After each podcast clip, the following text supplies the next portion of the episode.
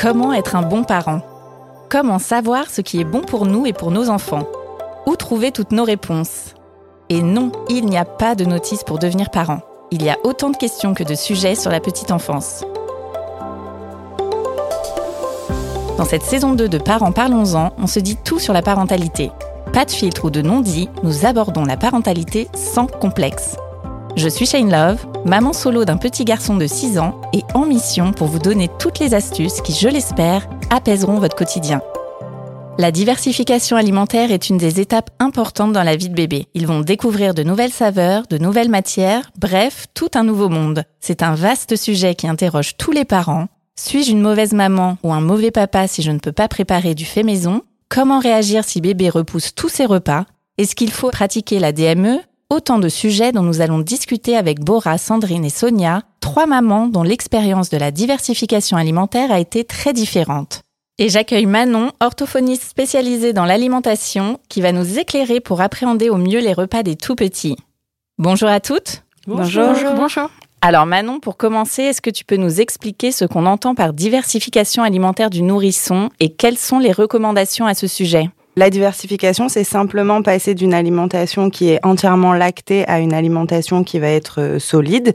Et aujourd'hui, les recommandations, c'est de le faire dans la fenêtre préférentielle d'introduction qui est entre 4 et 6 mois révolus, en partant de son bébé, en fait, en partant des signes neurodéveloppementaux comme euh, est-ce qu'il maintient sa tête, est-ce qu'il recule sa langue, etc.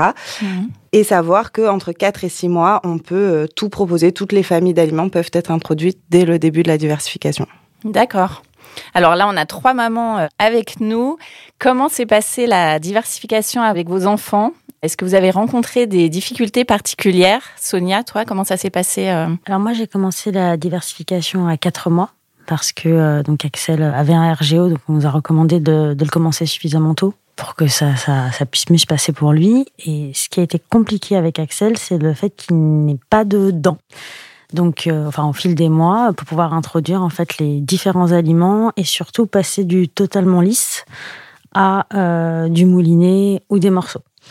Donc, euh, la mastication chez lui, c'est extrêmement compliqué. Ouais, alors du coup, je rebondis. L'idée dans la mastication, c'est que c'est surtout la langue qui va, bah, qui va être primordiale dans le développement de la mastication, plus que la présence de dents. En fait, on peut proposer des morceaux même sans dents. D'accord. Il faut savoir aussi qu'Axel a eu un frein de langue qu'on a dû enlever. Je pense que c'est un tout. Ça a été compliqué en fait euh, pour lui en fait. Alors Sandrine, toi, tu as quatre enfants. Oui. Comment ça s'est passé pour chacun d'eux? Alors j'ai eu euh, quatre diversifications alimentaires euh, complètement différentes. Ouais. la plus grande, j'ai proposé donc la diversification alimentaire dès quatre mois, mmh. sous les conseils de mon pédiatre. Et en fait, elle n'a pas réussi à comprendre comment euh, manger à la cuillère, comment accepter la cuillère. Donc je n'ai pas insisté et j'ai reproposé à partir de 5 mois et demi. D'accord. Et là, euh, tout s'est très bien passé. Ensuite, euh, pour mon deuxième, j'ai recommencé à 4 mois.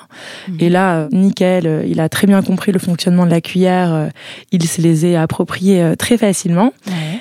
Et ensuite, j'ai eu des jumeaux. Donc là, c'était un peu plus compliqué euh, quand j'étais toute seule euh, pour leur donner à manger euh, en même temps. Donc je faisais en fait chacun son tour. D'accord. Globalement, du coup, c'était quatre moments vraiment totalement différents et quatre découvertes différentes.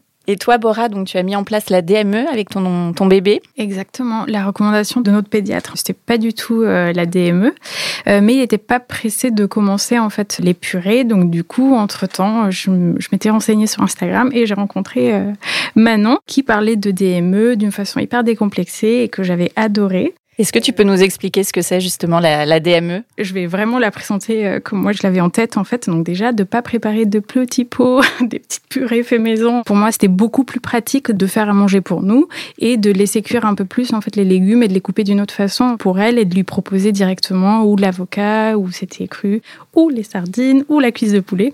Donc en fait ça m'a simplifié comme, les comme les adultes. Exactement. Je faisais attention quand même à ce qu'elle soit bien euh, cuite, qu'elle soit fondante selon son âge, mhm. mais euh, pour moi, en fait, c'était pas du tout une prise de tête de euh, peser les légumes, euh, de faire tout ce travail préparatif au grain près. Là, je la laissais gérer et puis elle, elle était autonome. En fait, elle choisissait ce qu'elle voulait dans l'assiette. Donc, c'était hyper chouette de l'avoir mangé.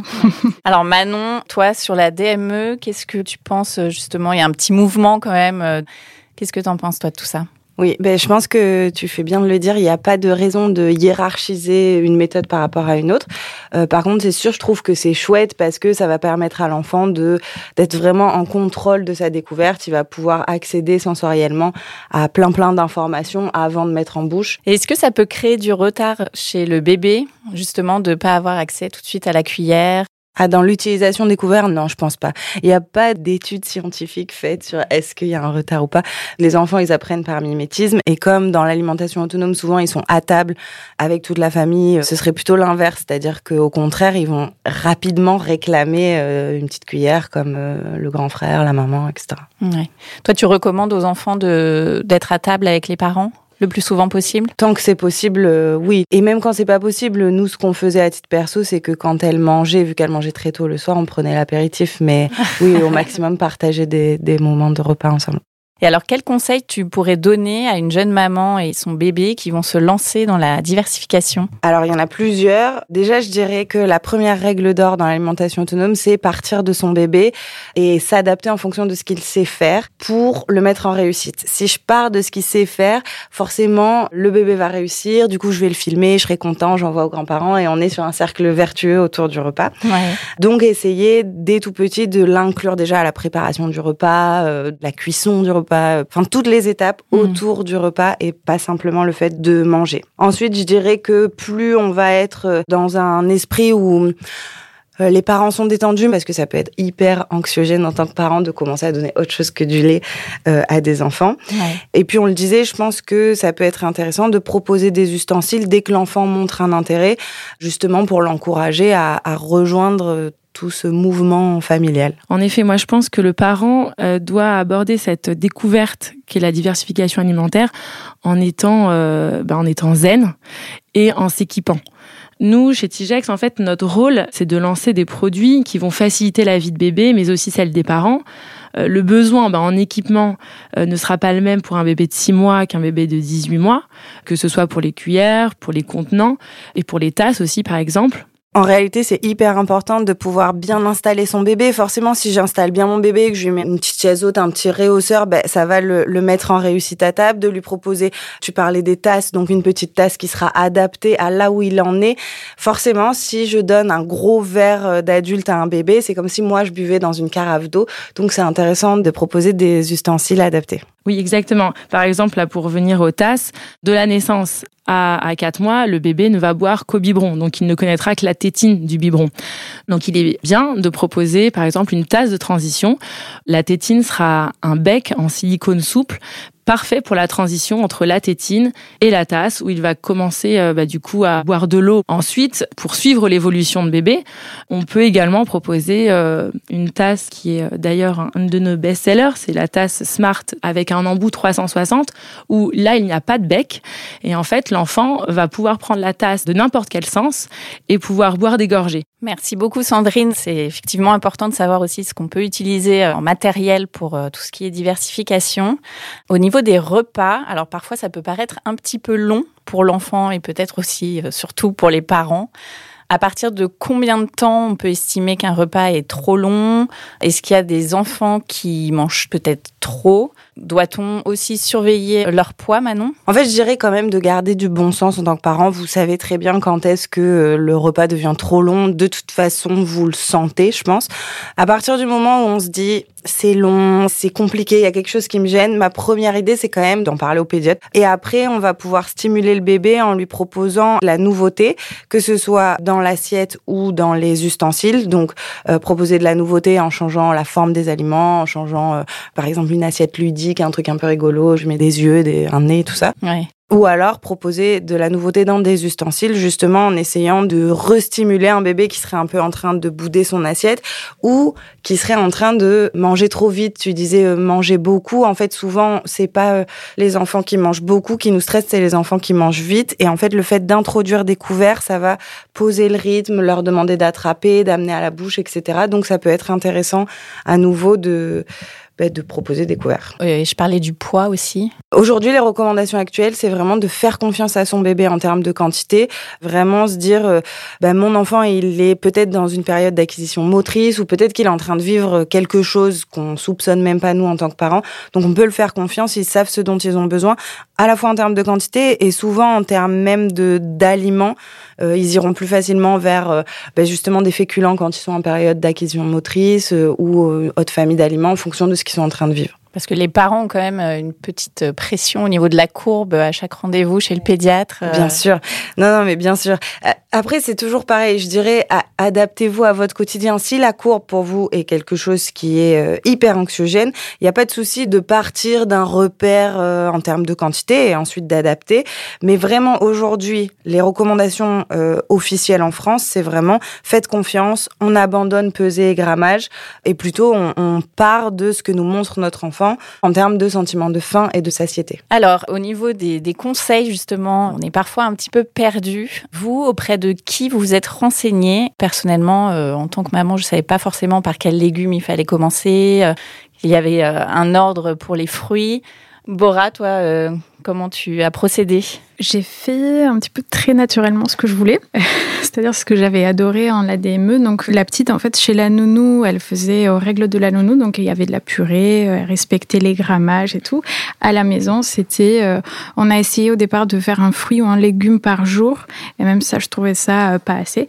enfin, il y avait déjà euh, beaucoup de règles pour moi, donc du coup, en fait, on a fait vraiment, je lui proposais peut-être deux ou trois à chaque fois, et je voyais s'il y avait une allergie ou quelque chose, mais j'ai vraiment fait très euh, instinctivement. J'ai essayé de faire les fruits et légumes de saison, ce qui m'a permis aussi rapidement d'être euh, euh, assez autonome et indépendante en fait dans ce qu'elle mangeait. Donc c'était hyper chouette pour moi. Et je voulais rebondir sur les couverts. Moi, je suis la maman du coup qui, qui lui a proposé, je sais pas combien de types de couverts différents, de la petite cuillère d'apprentissage hyper pratique parce que du coup, le yaourt par exemple, elle va pas le manger avec des doigts. Hein.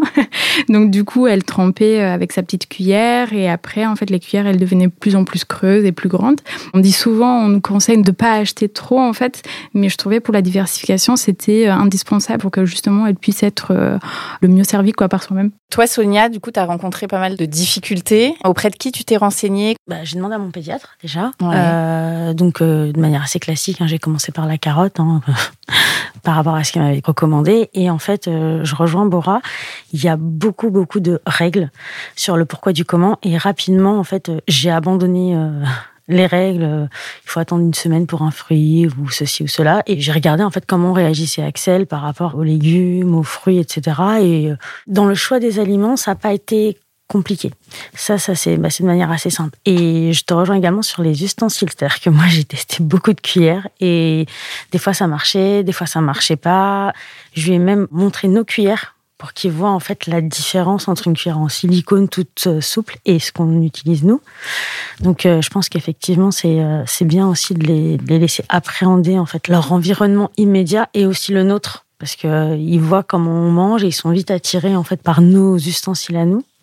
Et sinon j'ai beaucoup échangé avec les mamans directement sur les forums pour avoir une expérience vraiment empirique, quoi, avoir d'un point de vue pratique, parce que quand on écoute les conseils théoriques, il y a tout et son contraire. Euh, c'est, euh, enfin moi j'avais l'impression de d'être noyé d'informations. Et euh, sur les forums, du coup, tu as réussi à à échanger avec des mamans et oui ça permet de dédramatiser parce mmh. que Axel c'est un enfant avec un petit poids on devait surveiller donc chaque mois la pesée avec la pédiatre. Donc c'était le stress. Donc mmh. s'il mangeait pas bien, etc. Au début c'était euh, vraiment une angoisse et je pense qu'il devait ressentir aussi mon angoisse au moment des repas.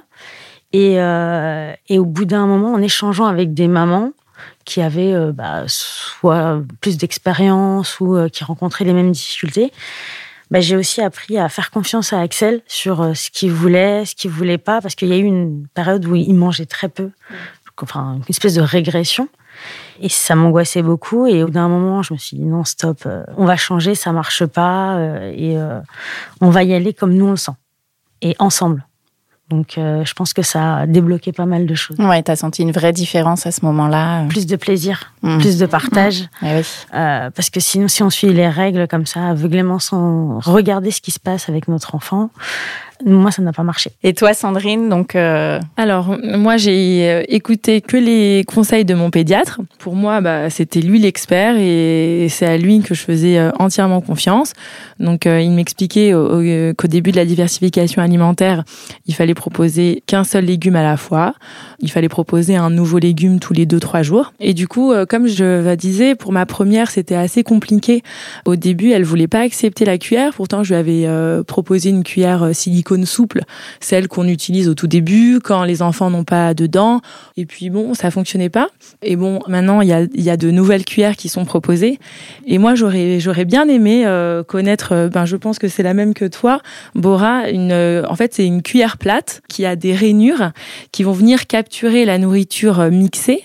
Du coup, bébé peut plonger sa cuillère dans sa compote ou dans sa purée et ramener la cuillère à la bouche sans en mettre partout.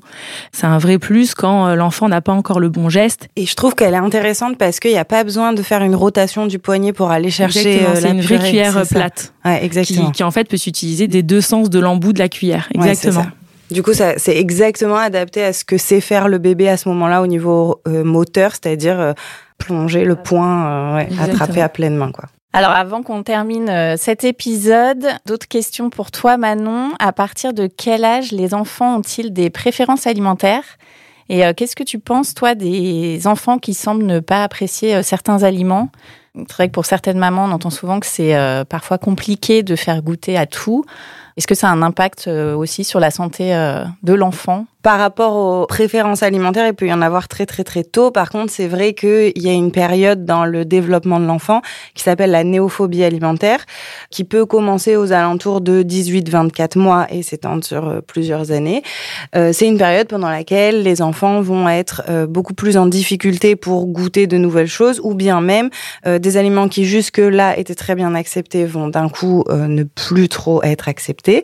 Nos grands-mères appelaient ça la période blanche. On se retrouve avec des enfants qui mangent des pâtes, du riz, du pain. Et nous, en tant que parents, on a la sueur au front. euh, L'idée, c'est que cette période, elle est normale. Donc, bien rassurer les parents. On continue de proposer. À chaque repas, je vais proposer un aliment. Alors, nous, on parle d'aliment copain en orthophonie, mais euh, ça, veut bien dire ce que ça veut dire. Un aliment qui est euh, apprécié par l'enfant. Mais par ailleurs, je continue de proposer les aliments que l'enfant refuse. C'est vrai que souvent, nous, en tant que parents, on se dit, ben, il aime pas les courgettes. Donc, en fait, je lui propose jamais de courgettes, mais du coup, il ne mangera jamais de courgettes et on rentre dans un cercle un peu vicieux. Et d'ailleurs, il y a des parents qui camouflent un peu ces légumes-là. Euh, ça, c'est euh, intéressant de faire ça bah, Alors, si c'est dans une préparation culinaire, carrément. Si c'est caché au milieu de la purée, etc., en général, de toute façon, euh, les enfants, ils ont des radars visuels dans la bouche, donc ça ne fonctionne pas. Est-ce que ça a un impact sur la, santé des enfants? L'idée au maximum, ça va être d'ouvrir le panel alimentaire de nos enfants avant cette période-là, avant la néophobie alimentaire, justement pour essayer de bah, qu'ils soient habitués à un maximum de goût. Mais sinon, un enfant qui pendant une période transitionnelle va manger beaucoup de pâtes et même si nous ça nous fait pas rigoler, il y aura pas d'impact immédiat sur sa santé, euh, non. Et toi, Sonia, bah, tu parlais justement d'un moment de régression. Est-ce que tu as eu des, des moments difficiles pour introduire des, des aliments en, particulier? Alors moi, le, haricot vert, par exemple, ça ne marche pas. c'est euh, non, c'est niette. Euh, du coup, quand c'est mélangé avec d'autres légumes, ça passe. Mhm. Mais euh, faut pas que le goût soit trop, soit trop prononcé, c'est, c'est pas possible pour lui. Euh, mais sinon, oui, on a eu une période où il refusait de manger, c'est-à-dire que, mais aucun légume, enfin rien, à part certains aliments. Euh, à, la, à la courgette, ça a toujours été. Puis ça s'est débloqué, je sais pas comment en fait. Je croise les doigts en ce moment, ils mangent bien. je pense qu'il se passe beaucoup de choses dans leur environnement qu'on n'arrive pas à percevoir. Et toi, Sandrine, parmi tes quatre enfants, est-ce qu'il y a eu des blocages euh, pour certains d'entre eux au niveau de l'alimentation? Alors euh, non, pas spécialement. Euh, moi, j'ai des bons mangeurs à la maison, donc ça s'est plutôt bien passé. Une fois qu'ils étaient lancés, c'est bon. La chance, hein c'est clair. Et toi, Bora, bah, dans la DME, justement, est-ce que parfois il y a eu des, des blocages euh, peut-être, mais que moi je me souviens pas. Mais je peux vous raconter plein de beaux moments euh, avec du foie gras, avec euh, je sais pas. ouais, elle a mangé en fait les cuisses de poulet. c'est une superbe expérience. Il faut trouver des petites au départ, j'ai fait l'erreur de prendre une grande et du coup, la cuisse de poulet partait dans tous les sens.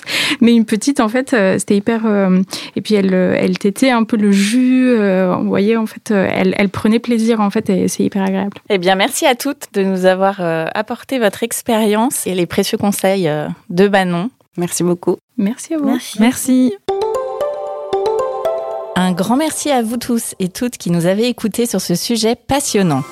Et n'oubliez pas, quel que soit votre choix, écoutez-vous faites-vous confiance et si besoin, demandez les conseils d'une professionnelle pour vous accompagner dans la diversification alimentaire de votre bébé. Quant à moi, je vous invite à découvrir les autres épisodes de Parents Parlons-en, disponibles sur toutes les plateformes de podcast. À très vite!